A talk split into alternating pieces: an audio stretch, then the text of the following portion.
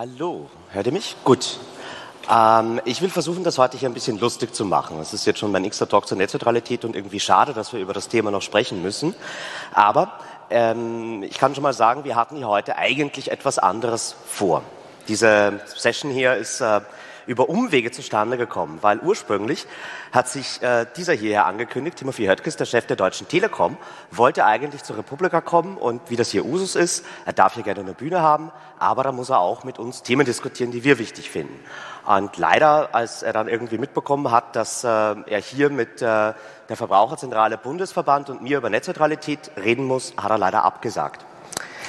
Daraufhin hat dann dieser Herr Hannes Ametsreiter ähm, der Chef von Vodafone Deutschland, sich angekündigt, hierher zu kommen zur Media Convention. Selbes Spiel, wiederum nur mit der Bedingung, dass er auch über Netzneutralität mit der Bundesnetzagentur und mit mir spricht. Hat er leider auch da aus terminlichen Gründen nicht geschafft und konnte auch keinen Ersatz finden. Äh, deswegen müssen wir jetzt hier sozusagen ein bisschen über das Thema sprechen, damit es nicht gänzlich untergeht. Aber ich finde, das ist schon bemerkenswert, dass äh, die Telekomindustrie zwar sehr wohl dabei ist, gerade Netzneutralität auf der Produktebene abzuschaffen und noch gerade in der Politik mit 5G als Hebel wieder versucht, die mühsam erstrittenen Regeln in Europa, die das Internet beschützen, abzuschaffen. Und dass man all das tut und sich dann nicht einmal mehr einer Debatte stellt, ähm, finde ich bezeichnend. Ganz kurz, das muss in jedem dieser Talks immer noch sein, worum geht es eigentlich beim Thema Netzneutralität? Das Internet ist neutral geboren worden, ursprünglich aus technischer Notwendigkeit heraus. Wir hatten nicht die Rechenkapazitäten, um in Echtzeit im Netzwerk Entscheidungen zu treffen, ob Datenpakete jetzt korrekt, wichtig, legal sind. Und all diese Entscheidungen hat man schon in der Architektur an die Enden, an die Applikationen, an uns User oder Diensteanbieter überlagert. Und das ist nicht nur ein technisches Konzept, sondern auch ein gesellschaftspolitisches Konzept, was im Internet steckt. Und äh, genau dieses Prinzip ist heute aber über Technologien wie Deep Packet Inspection, über die wir noch etwas hören werden, in Gefahr und wird zusehends in Frage gestellt. Wieso ist Netzneutralität wichtig? Ja, auch weil es ein bisschen das Erfolgsrezept des Internets ist. Weil es genau den Unterschied ausmacht zu Radio oder zu Fernsehen, wo es halt nur Empfänger gibt und ein paar Sender. Es ist auch anders als das Telefonnetz, wo eine zentrale Vermittlungsstelle über jede Verbindung entscheiden kann, ob die zustande kommt und wie teuer sie ist. All das ist beim Internet nicht der Fall, zumindest wenn es netzneutral ist. Aber genau diese Technologien, diese äh, Verschiebungen in das klassische Sender-Empfänger-Prinzip und in Verbindungen, die nicht mehr global gleich sind, sondern je nach Land unterschiedlich, da kommen wir heute zusehends wieder hin. Ähm, das Hauptproblem, was wir in Europa haben, ist Zero Rating. Zero Rating bedeutet die unterschiedliche Bepreisung von Daten.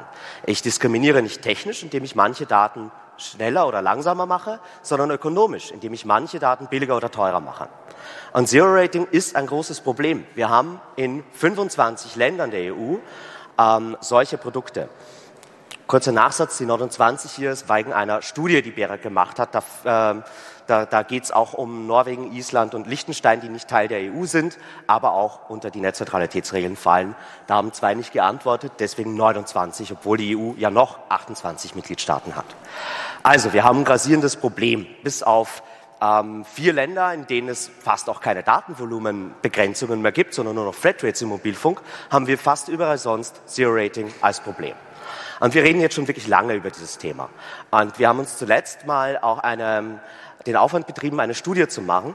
Und wir haben auf Basis der Daten des gesamten Mobilfunkmarktes in Europa ähm, diese Daten, wie teuer ist eigentlich ein Gigabyte im Mobilfunk, gegenübergestellt mit, gibt es Zero-Rating in diesem Land. Und da sind wir draufgekommen, an sich sinkt der Preis für Datenvolumen um 10 Prozent jedes Jahr. Außer in den Märkten, wo es Zero-Rating gibt. Da steigt er sogar um zwei Prozent. Und gute Nachricht, wenn man Zero Rating verbietet, wenn es keine Zero Rating Produkte mehr gibt, dann sinkt der Preis auch gleich im Folgejahr um acht Prozent. Und das ist schon eine ein drastische Verschiebung. Ähm, diese ökonomische Analyse haben wir dank unseres Praktikanten Luska gemacht, der gerade da hinten sitzt. Ein Applaus bitte.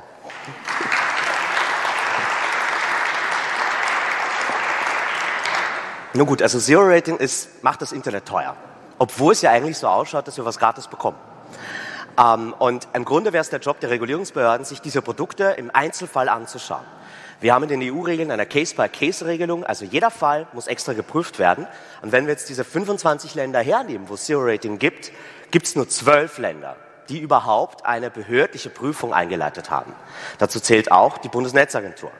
Und von diesen zwölf Ländern, die sich Zero Rating näher angeschaut haben, die überhaupt geprüft haben, was glaubt ihr, wie viele haben dagegen entschieden? Wie viele haben gesagt, nein, das Produkt verbieten wir? Keine einzige Regulierungsbehörde. Genauso wie in den USA sind diese Einzelfallentscheidungen bis jetzt noch nie zum Nachteil der Telekomindustrie ausgegangen, obwohl wir wirklich teils ganz drastische Verletzungen der Netzneutralität in Europa sehen, wie zum Beispiel diese hier, SmartNet von Meo. Das ist wirklich Internet à la carte. Da kaufe ich mir 10 Gigabyte Facebook, 10 Gigabyte Gmail und diese Daten dort sind um einiges billiger als bei anderen, allen anderen Internetpaketen. Das heißt, hier wird wirklich das Internet zerstückelt in einzelne Teile und mit extra Preisschild versehen. Und Portugal ist deswegen auch so ein Paradebeispiel, weil die sogar einen noch kaputteren Telekom-Markt haben als Deutschland. Diese Grafik zeigt euch, wie viel Gigabyte ihr euch kaufen könnt um 30 Euro im Monat. Und es gibt viele EU-Länder, wo ihr einfach schon eine Flatrate bekommt oder 30, 50, 100 Gigabyte im Monat für 30 Euro außer in Deutschland und Portugal ist noch schlechter. Was schon auch wiederum sehr bezeichnend ist. Und Netzneutralität ist inhärent eine Verteilungsfrage. Und da, wo ich mehr Knappheit habe, ist natürlich auch dieser Vorsprung, den ich mir leisten kann, um einiges mehr wert und der Anreiz dann diesem, äh, dieser Diskriminierung nachzugeben und nur noch die großen Dienste zu verwenden, auch um einiges größer. Gerade in Portugal haben wir auch uns mal angeschaut, wie viel kostet das Gigabyte dort eigentlich. Und das Gigabyte Facebook kriege ich um 70 Cent. Das Gigabyte fürs restliche Internet fängt bei 1,33 Euro an, also fast das Doppelte, und geht hoch bis 53 Euro pro Gigabyte. Also das sind die Unterschiede, von denen wir hier sprechen. Trotzdem hat die Regulierungsbehörde in Portugal Anacom sich noch nicht dazu durchgerungen, dieses Produkt zu verbieten. Und genau deswegen haben wir mit 13 anderen NGOs eine Einreichung in Portugal eingebracht, wo wir nochmal ganz klar dargelegt haben, auch mit den Fakten, die ihr gerade gesehen habt, wieso das dort ein Problem ist und wieso es auch für Portugal, für die Nutzer dort ein Problem ist. Gerade die Wirtschaft in Portugal wacht gerade auf und das ist ein gutes Zeichen. Aber kommen wir nach Deutschland. Vor einem Jahr im Mai habe ich hier einen Talk gehalten und das war kurz nachdem Stream On der Deutschen Telekom rausgekommen ist. Das sagt wahrscheinlich jedem was, weil die Telekom ja ganz viel Werbebudget in die Hand nimmt, um dieses Produkt zu bewerben. Justin Bieber dafür sogar rekrutiert. Und äh, ich habe dann auch auf der Telekom Hauptversammlung versucht, diese Kritik anzubringen. Aber worüber wir ganz wenig gesprochen haben, ist Vodafone Pass oder Gigapass. Das ist ein Produkt von Vodafone, das sehr ähnlich ist wie Stream On, aber dann doch ein bisschen anders und das will ich mir jetzt mit euch näher anschauen, soweit wir das können. Einerseits ist äh, Vodafone Pass nicht gratis. Du zahlst für einen Pass und dann kannst du einen Chat Pass oder einen Social Pass dir holen und in dem hast du dann beliebige Anwendungen, die sich dort angemeldet haben, inklusiv. Die kannst du unendlich viel nutzen, unendlich viel Facebook. Und diese Pässe ähm, kann man zu dem eigentlichen Datenvolumen dazu kaufen. Und einzelne Anwendungen können sich dann bei Vodafone anmelden, über das werden wir noch ein bisschen mehr sprechen, und darüber dann äh, Teil von diesen Pässen werden. Wenn dann aber mal ein Unternehmen aus diesem Pass rausfliegt, kann es sein, dass man den gekauft hat, vielleicht auch eine Vertragslaufzeit hat, aber die Anwendung, für die man es eigentlich verwenden wollte, wie Signal zum Beispiel, die ist dann halt nicht mehr im Chatpass enthalten. Also es ist halt wirklich Internet à la carte. Das ist kein deutsches Problem. Vodafone Pass gibt es in neun Ländern von den 14 Ländern, in denen Vodafone in Europa vertreten ist. Und im Moment wird es gerade geprüft. Die Bundesnetzagentur prüft schon wieder seit vielen, vielen Monaten. Das mühlt alles sehr langsam. Und äh, gerade in Großbritannien, wo Vodafone herkommt, äh, ist jetzt die hauptsächliche Prüfung. Es ist immer dort, wo die, das Telekom-Unternehmen die größte Macht hat, da versuchen sie, ihre Schäfchen ins Trockene zu bekommen.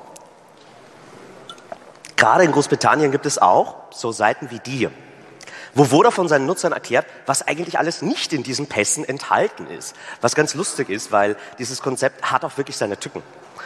Einerseits, wenn man den Chatpass kauft und dann WhatsApp gratis verwenden kann, kann man aber über nicht Video- oder Audiotelefonie machen. Das ist explizit ausgenommen.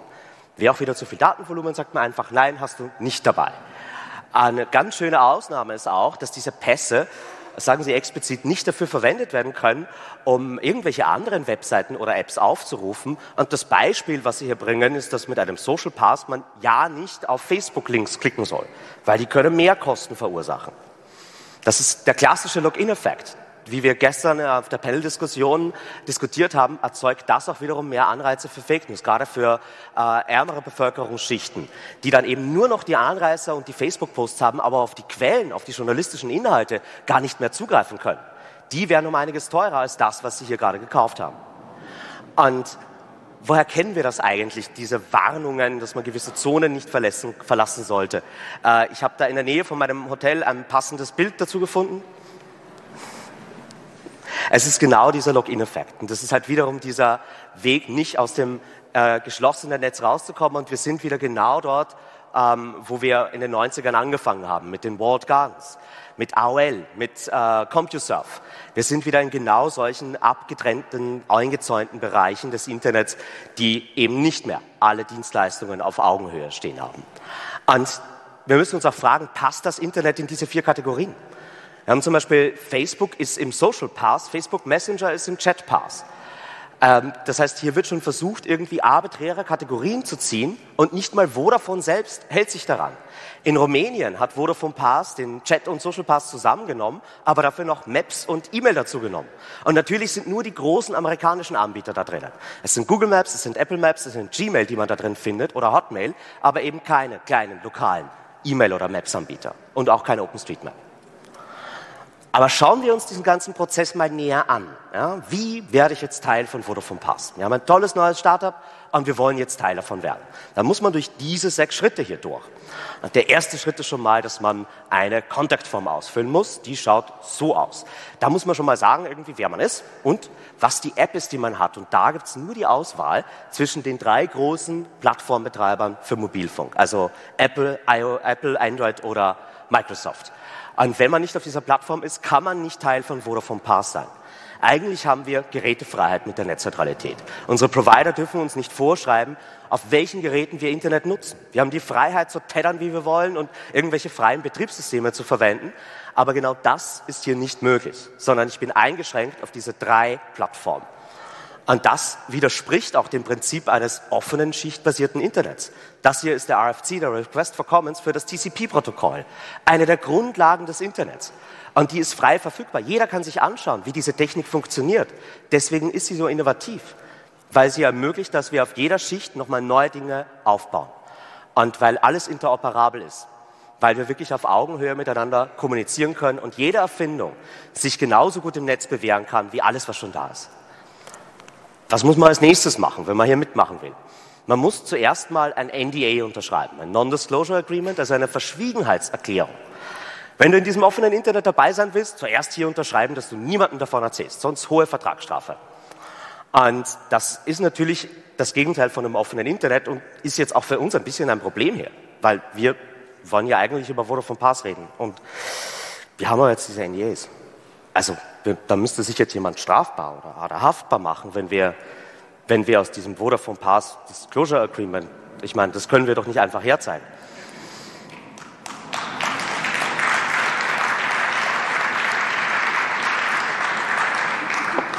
Jetzt, wo wir diese Hürde übersprungen haben, schauen wir mal ein bisschen weiter, was sich da so verbirgt. Als nächstes muss man technische Informationen bereitstellen hat uns sehr interessiert, wie macht Vodafone das? Wie identifizieren die Dienste, die da teilnehmen wollen, in ihrem Netzwerk? Die müssen sie ja anders zählen. Die muss man irgendwie die Erbsen und die äh, Bohnen ein bisschen unterschiedliche Töpfe geben. Wie machen die das? Sie machen es mal ganz simpel über IP-Adressen, über die URLs, die ich als Nutzer aufrufe, oder Server Name Identification, was eine Technik ist, um bei HTTPS auch noch Pakete zu identifizieren. Und was ist das? URLs ist eigentlich ein sehr hohes Merkmal, das sehr nahe meinem Nutzerverhalten ist. Das sind die Websites, die ich aufrufe, die Daten, die ich in ein Formular reinschreibe.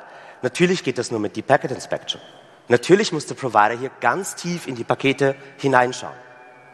Und es hat noch einen zweiten Kollateralschäden neben unseren Datenschutzproblemen hier. Und ich glaube auch nicht, dass das mit der Datenschutzgrundverordnung vereinbar ist, was Vodafone hier tut. Aber viel schlimmer ist auch, wenn ihr heute von einem Mobilfunker eine Rechnung bekommt, und ihr glaubt, die Rechnung stimmt nicht, könnt ihr einen Einzelverbindungsnachweis anfordern. Weil die Nummern, die ihr anruft, beeinflussen direkt die Rechnung, die ihr bekommt. Damit werden Anrufe Abrechnungsdaten. Dasselbe ist hier auch für OLs der Fall. Auch URLs können Abrechnungsdaten werden und URLs müssen auch genauso aufbewahrt werden, solange die Rechnung beeinsprucht werden kann. Das heißt, wir laufen hier in eine Menge von Problemen in nationalen Konsumentenschutzrechten hinein. Und das ist sowas wie eine Vorratsdatenspeicherung über die Hintertür. Und auch das ist den Leuten, die diese Produkte kaufen, wahrscheinlich nicht bewusst. Es gibt noch eine andere Form, die Vodafone anbietet, wie Dienste identifiziert werden können, die wir ganz spannend fanden, weil das haben wir vorher noch nicht gesehen. Und das nennen sie DNS-Snooping. Also die Art, wie wir im Internet äh, von www.meinservice.de auf eine IP-Adresse kommen, heißt DNS. Und Snooping bedeutet, ich schaue in meinem Netzwerk, was da so für Daten herumlaufen. Wir wissen nicht genau, wie Vodafone das implementiert, aber die Vermutung liegt nahe, dass Vodafone in seinem gesamten Netzwerk die DNS-Daten aller Nutzer verarbeitet und daraus versucht, eine Erkennung zu machen, um alle möglichen Dienste, die daran teilnehmen, halt wirklich auch an der IP-Adresse identifizieren zu können. So viel zum technischen Teil. Danach muss man natürlich einen Vertrag unterschreiben. Wir haben diese Verträge von allen diesen Zero-Rating-Produkten eigentlich äh, schon analysiert. Deswegen waren wir hier besonders gespannt, vor allem so ein geheimer Vertrag. Hier steht Complete De-Onboarding Agreement. Hört sich so an, es gibt nur eines. Stimmt aber nicht, es gibt zwei. Es gibt ein Onboarding Agreement mit Marketingklausel, wo Vodafone sagt, ja, räum uns Rechte an deiner Marke ein und dann werben wir mit Facebook und mit WhatsApp auf unserer Webseite. Und es gibt eins, wo sie das nicht tun wo du dabei sein darfst, aber keine Markenrechte abtreten musst. Und es gibt dann auch noch einen feinen Unterschied. Bei dem Agreement mit der Marketing-Variante gibt es auch eine Suspension Clause. Und da steht drin, dass innerhalb von drei Tagen, wenn Vodafone einseitig zu der reasonable opinion kommt, dass man etwas tut, was die, das Ansehen von Vodafone negativ beeinflussen könnte, man sofort auch hier rausfliegen kann und keine Möglichkeit von einem Einspruch hat. Und das muss man eigentlich auch mal ARD und ZDF sagen, die ja jetzt schon bei Stream On der Deutschen Telekom dabei sind. Ich frage mich, ob das mit so einem öffentlich-rechtlichen Auftrag vereinbar ist, wenn ich mich solchen Verträgen unterwerfe und dann nichts Schlechtes mehr über Vodafone sagen darf.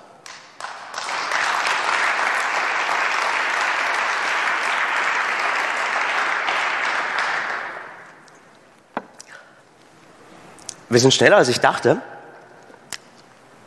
Ich will noch ein bisschen rauszoomen.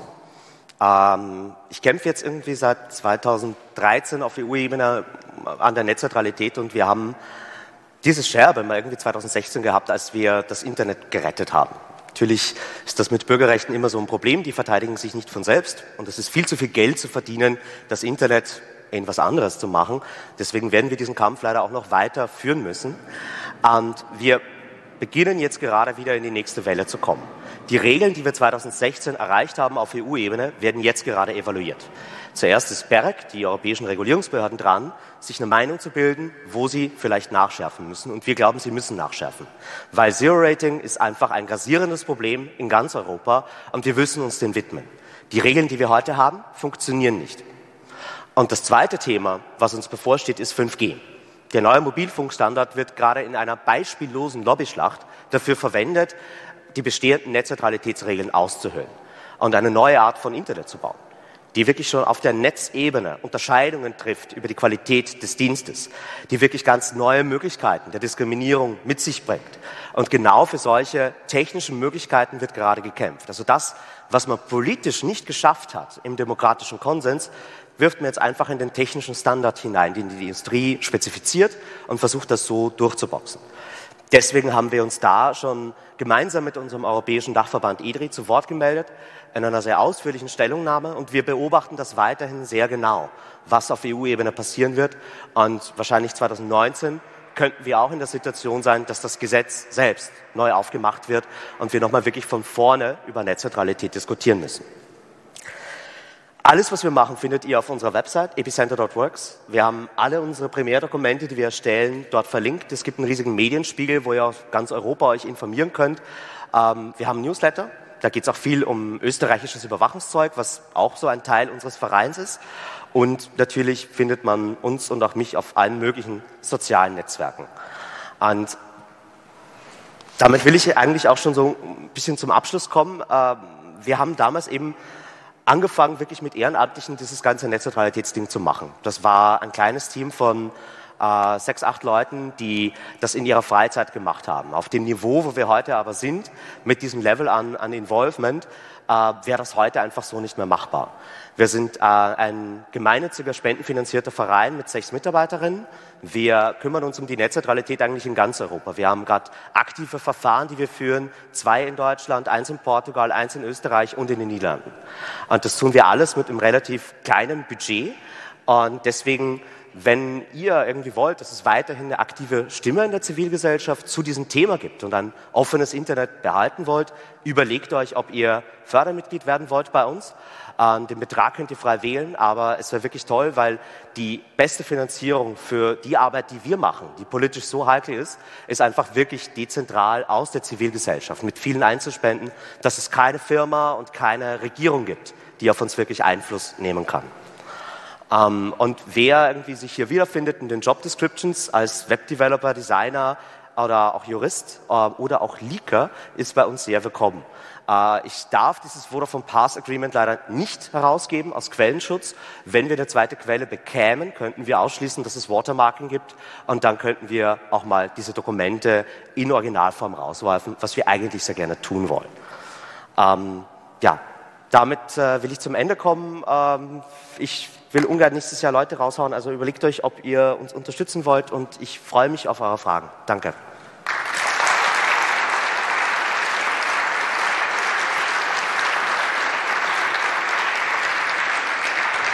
Wer von euch hat Fragen? Bitte einmal aufzeigen. Es dauert hier immer ein bisschen, bis ihr an Fragen kommt, ne?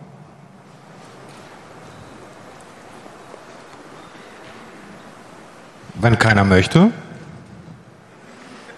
Da, da, wo? Ja, hier, guck.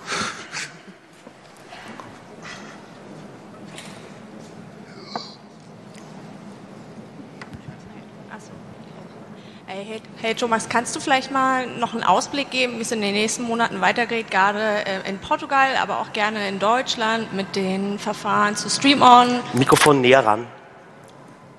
Ich wollte nur wissen, kannst du vielleicht ganz kurz mal einen Ausblick geben, wie es in Portugal gerade weitergeht? Gibt es da Verfahren? Sind die Regulierungsbehörden da schon dran? Wie es in Deutschland weitergeht mit Stream On, mit Vodafone Pass, was also in den nächsten Monaten so ansteht?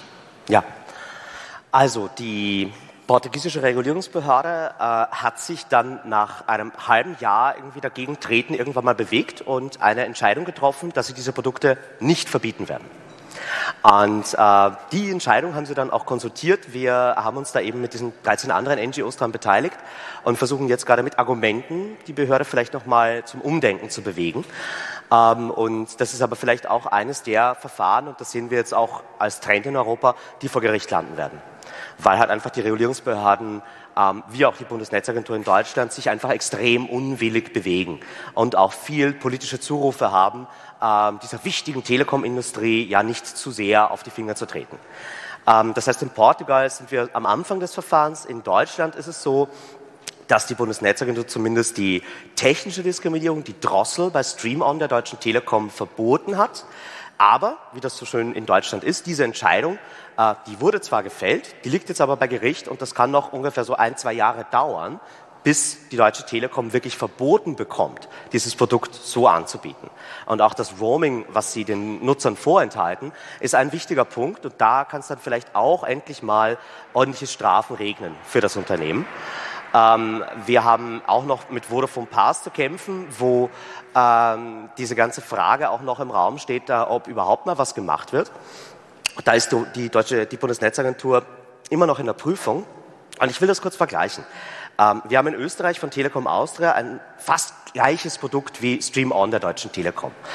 Ähm, die Bundesnetzagentur hat neun Monate gebraucht, um zu ihrer Entscheidung zu kommen. In Österreich haben die das unter einem Monat geschafft. Also es geht schon auch, wenn man will, ja, aber hier wird halt nicht gewollt. Und es gibt halt leider auch wirklich viele Zurufe aus der Politik, zum Beispiel bei den Koalitionsverhandlungen. Während die liefen, hat die unabhängige Regulierungsbehörde sich nicht getraut, eine Entscheidung zu treffen. Also es ist keine unabhängige Behörde. Leider ist das nicht der Fall, auch wenn es gesetzlich vorgeschrieben wäre. Ähm, wir haben auch noch viele Länder, die noch keine Strafbestimmungen haben. Also die Strafen variieren sowieso irgendwo zwischen äh, 3 Millionen bis 250 Euro.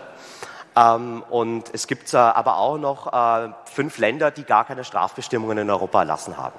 Also da ist es einfach komplett frei, da kann man beliebig drosseln oder die Dienste blockieren. Es gibt keine Strafe dafür. Also es ist leider eben eine ähm, Entscheidung, die noch, durch noch lange brauchen wird. Hi, danke dir erstmal äh, für diesen schönen Vortrag. Ähm, da es ja von der politischen bzw. rechtlichen Seite scheinbar sehr schwer wird, das Ganze zu regulieren, wäre es nicht eigentlich auch an den Konsumenten zu sagen, ja, wir verweigern irgendwie, also wir kaufen diese Produkte nicht, wir wenden die nicht an und das als Regulierungsmechanismus zu nehmen und wie realistisch schätzt du diese Möglichkeit ein oder ist das für die breite Meister doch einfach zu attraktiv? Das ist eine gute Frage. Ähm, ich meine, Zero Rating ist natürlich eine, ein verlockendes Angebot, wenn ich äh, nur äh, wenn ich nur irgendwie äh, meine, meine zwei Gigabyte im Monat habe, aber dann irgendwie unendlich viel Netflix schauen kann.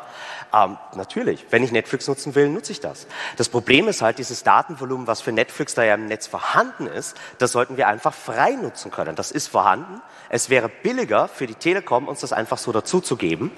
Ähm, aber das Angebot kriegen die Kunden nicht geliefert, sondern sie haben halt einfach nur wenig Gigabyte und dann halt diese äh, unlimitierten einzelnen Dienste im Internet à la carte.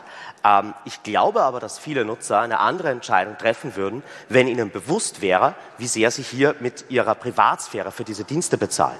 Wenn sie wüssten, dass irgendwie jedes ihrer Datenpakete mit Defect Inspection auf die URLs überprüft wird, die sie gerade aufrufen. Also wenn dieser Kollateralschaden bewusster wäre, ich glaube, dann würden auch mehr Leute vielleicht nicht zu diesen Produkten kaufen, sondern was anderes nutzen. Vielen Dank. Ich muss den Talk leider schließen an der Stelle. Ein herzlicher Applaus für Thomas.